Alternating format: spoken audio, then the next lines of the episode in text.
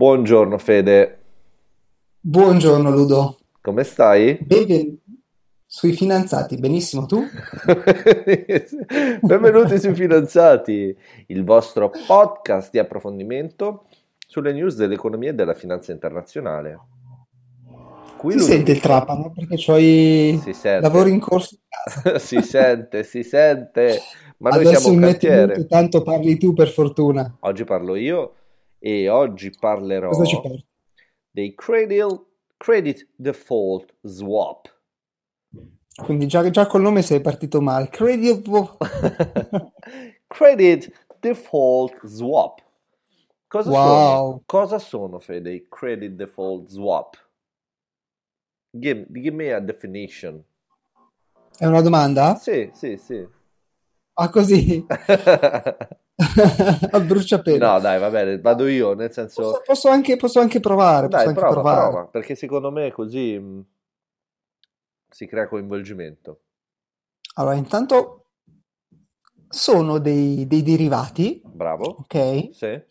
e mh, praticamente s- permettono di spostare il rischio di default di un, ehm, di un eh, creditore, di un debitore, Sì?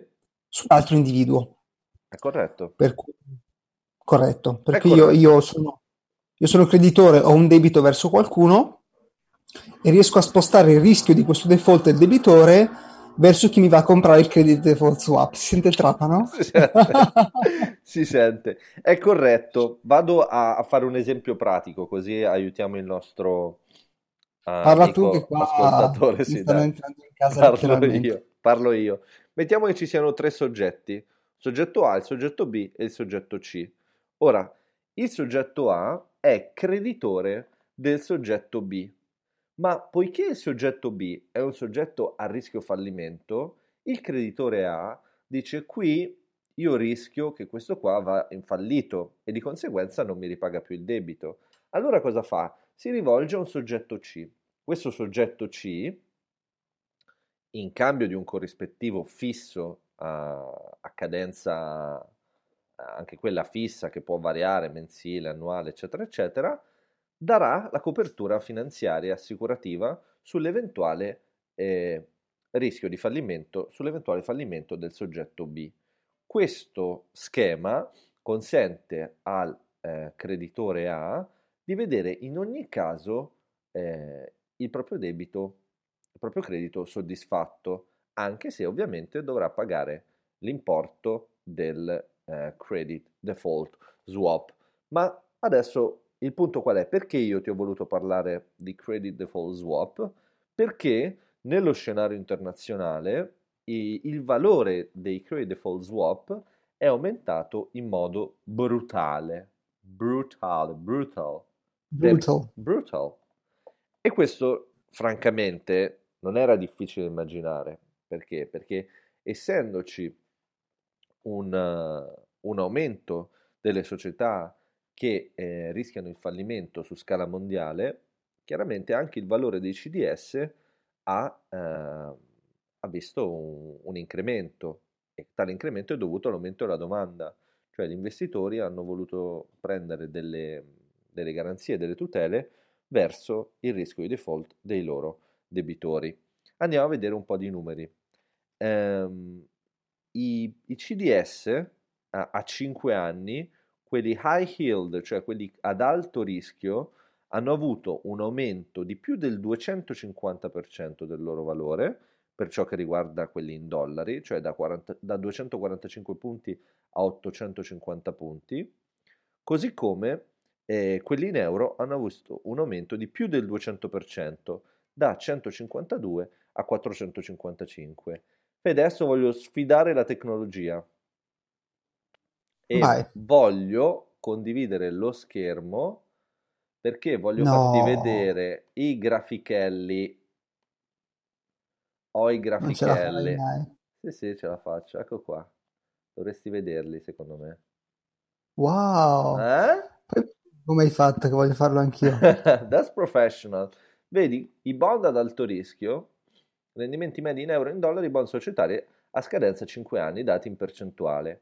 Come puoi vedere, quelli in euro a partire da marzo hanno avuto un'impennata, adesso c'è un piccolo calo, ma in questo momento non era difficile prevedere, qui dove, dove il cursore, credo che tu riesca a vedere il mio cursore, non era difficile prevedere un aumento del valore di CDS, proprio perché si sarebbe potuto stimare un aumento delle società a rischio fallimento.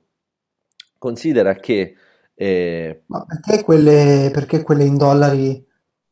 Non te lo so non... dire, non te lo so dire, non te lo so dire, purtroppo mi cogli, mi cogli impreparato. Ma in dollari è piatta. È piatta, c'è un aumento più tardi. C'è un aumento più tardi. Ah no, beh, in realtà è abbastanza comprensibile. Il mercato americano è, è stato impattato dal coronavirus eh, dopo rispetto Ma in realtà al i settore mercati, europeo. sì, però i mercati finanziari sono crollati tutti nello stesso momento. Beh, però, beh, no, scusa, ma la- l'America è arrivata dopo.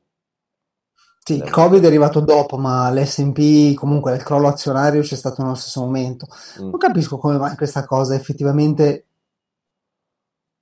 effettivamente USD sembra che salgano solo a maggio. Sì, Non si capisce perché. sì, a fine aprile. Comunque, considera che prima del Covid erano circa 23 le società eh, rientranti in questa categoria ad alto, ad alto rischio e il valore della loro esposizione era circa di 100 miliardi di dollari. Invece, eh, in questo periodo, che purtroppo non posso ancora definire post-Covid, il numero di società è diventato 57. Stiamo parlando di multinazionali su scala globale, di cui la maggior parte avente sede negli Stati Uniti. La loro esposizione è di circa 323 miliardi di dollari. Stiamo parlando dei soliti settori. Stiamo parlando del settore... qua, Sì? scusami, rendimenti medi in euro-dollari di bond societari HY vuol dire high yield, no? Esattamente. Su Perfetto, 5 quindi anni. high yield e... Ok, perfetto, tutto qua. No, no, figurati. E quindi stiamo parlando dei soliti settori, stiamo parlando delle crociere, stiamo parlando dell'autonoleggio, tra l'altro, come molti di voi sapranno, eh, Hertz ha dichiarato fallimento in Nord America e Canada, e, mm, e stiamo parlando di aeronautica, nel senso che stiamo parlando delle tre principali eh, società americane che sono l'American Airlines, la United Airlines e Delta Airlines. A proposito di queste tre, considera che solo loro sono in grado di muovere un debito dal valore di circa 72 billion. Ma queste società sono società che io voglio portare alla tua attenzione perché?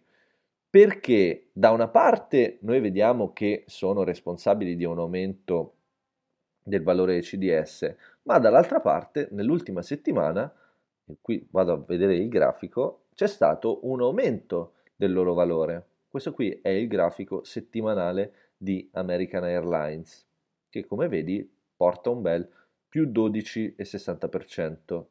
Questa è United Airlines con un 20% e infine Delta con un 14% di crescita.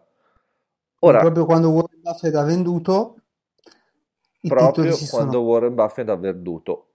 Ora, ehm, c'è un- come dire, uno scarto, no? Cioè possiamo vedere che da una parte c'è una forza che dice queste falliscono e dall'altra invece c'è una forza che dice qui c'è margine di profitto. Io credo che possano convivere queste due forze e anzi eh, potremmo essere di fronte, proprio seguendo eh, Warren Buffett, a un classico gatto morto, eh, rimbalzo del gatto morto, perdonami, perché eh, effettivamente ancora non si sa quando il mercato eh, del turismo, insomma, di aviazione civile riprenderà, eppure c'è una, una ripresa, una ripresa in ambito finanziario. Ehm, per ciò che riguarda l'Italia, mh, la situazione anche lì è abbastanza critica, cioè eh, c'è una tendenza a, ehm, se vuoi anche psicologica, a vedere dei fattori positivi. Ad esempio, eh, non so se oggi hai letto il Sole 24 Ore, si parla di eh, livelli pre-lockdown di ripresa. o si fa riferimento alla diminuzione dello spread sotto i 200 punti. Dall'altra parte però ehm, ci sono delle stime preoccupanti per ciò che riguarda i possibili fallimenti. Ora, tornando all'Italia, perché la situazione è eh, pericolosa? Perché ehm, l'Italia ha avuto un lockdown più lungo degli altri paesi, con misure eh, spesso più restrittive, quindi a scapito della produttività delle imprese. E eh, come ben sappiamo in Italia i settori più colpiti sono eh, quelli legati al turismo, quindi alberghi, ristoranti, autonoleggio, eh, anche il mercato immobiliare, nonché il mercato del vestiario. Sono tutti settori eh, molto esposti al, al, rischio di default e, ehm, e, di conseguenza c'è un'aspettativa di un aumento dei, dei fallimenti. Eh, la società di rating Cerved Agency ha fatto una stima, mh, mm, grosso modo, di quelli che potrebbero essere i scenari eh, italiani. Mm, sono due, c'è uno scenario soft e uno scenario hard. Nello scenario soft ci sarà il fallimento di circa il 7.7% eh, delle società. Lo scenario soft. Tutti i settori, quindi tutti i settori. Sì, sì. Invece nello scenario hard eh, potrebbero fallire il 15.5% delle società. No, però scusa, se fai riferimento a tutti i settori, eh, penso appunto che i settori più colpiti siano quelli che, che, ho, che ho, citato, quindi costruzioni, alberghi, ristoranti, auto, sia noleggio che acquisto, eh, immobili, nel senso di eh, rendimenti immobiliari, nonché commercio al dettaglio, quindi vestiario e, e cose del genere.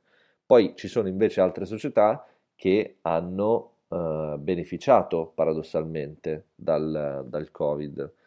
E mh, mm, voglio portare l'ultimo grafico a mia disposizione, l'ultima freccia al mio arco, spero che si legga bene, e sono eh, i gradi di esposizione delle società italiane e europee all'impatto del coronavirus. Questo è Moody's che fa questa stima. Come vedi l'Italia ha eh, molte società esposte ad un livello alto, la maggior parte esposte a un livello medio e invece una piccola parte a livello basso. Eh, la situazione appunto è, è quella che è, Fede. Quindi messa peggio c'è solo la Spagna forse? Sì, la Spagna è messa peggio per ciò che riguarda il, quelle ad alto rischio, però eh, quelle a medio invece ha una esposizione più, più ridotta. Fede, questo è il mio aggiornamento di oggi. Tu hai, hai qualcosa da dire in merito? Qual è la tua opinione? Eh, no, tu conosci il funzionamento di, di questi credit default swap, cioè Yes, mh, nel momento in cui c'è il rischio di default da parte delle aziende, i creditori vanno a ripararsi comprando questi credit default swap. esattamente. Quali sono le società che li offrono? Hai idea? No, C'è chi li offre questi CDS? no. Beh, di solito sono società finanziarie. E considera che i credit default swap sono diventati celebri eh, nella, come dire, nella letteratura, nella narrativa contemporanea, nonché nel cinema, perché sono i classici strumenti su cui si fa eh, la guerra al, cioè si fa speculazione, diciamo così, sui debiti pubblici nazionali perché nel momento in cui tu aumenti eh, massicciamente l'acquisto dei credit default swap, dai un indicatore al mercato del fatto che pensi che eh, lo Stato possa fallire e in questo modo eh, fai aumentare lo spread, facendo aumentare lo spread entra un ciclo eh, negativo per, per lo Stato. Mi sono offerti anche CDS per ripararsi dal default del, del debito nazionale? Assolutamente sì, sono diventati celebri al pubblico, diciamo così, grazie al, al loro utilizzo durante le, durante le crisi nazionali. No. Sono il tipico strumento appunto con cui fare guerra agli stati. Secondo te, cioè, le conseguenze di questi default di questi fallimenti che ci saranno, oltre a far aumentare i prezzi dei CDS e, e quindi la domanda di CDS, Mhm.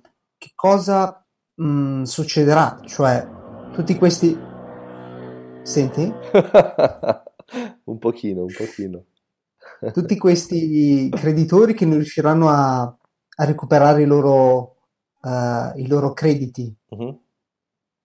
quali saranno le conseguenze macro? Per cui si perderanno dei posti di lavoro, ci sarà un crollo del mercato immobiliare, ci sarà un crollo ulteriore dei mercati finanziari. Ma io così veramente sono il passante della strada, no? E da passante della strada ti dico, secondo me eh, non li fanno fallire. Secondo me, e soprattutto per ciò che riguarda le grandi società, c'è un bel intervento, c'è un bel intervento pubblico. Mi sembra di aver letto qualche giorno fa, ad esempio, che anche Lufthansa ha avuto, chiaramente ha avuto dei problemi finanziari e lo Stato è entrato nel- nell'azionariato. E sono quasi convinto, però sempre detto da uomo della strada, che sarà la stessa cosa per le grandi società americane. Mm, Lo Stato non, non le lascerà, non le lascerà fallire. È contro eh, quello che noi, almeno io, ho sempre sostenuto, essendo un, un darwinista dell'economia, per cui nel momento in cui una società fallisce lascia spazio a- nel mercato a nuove società che possono eh, migliorare i processi produttivi tenendo conto degli errori del passato senza per questo dover sacrificare eh, posti di lavoro che possono essere eh, gradualmente reinseriti. Certo, come ci dice Taleb, nessun fallimento vada sprecato. Ti è piaciuto No? Taleb? Mi è piaciuto, mi è piaciuto. Eh, sono contento, sono contento Fede. Va bene, Ludo, ti ringrazio. Grazie a te, grazie a te Allora ci e sentiamo domani. a domani. Ciao ciao. Ciao, buona giornata.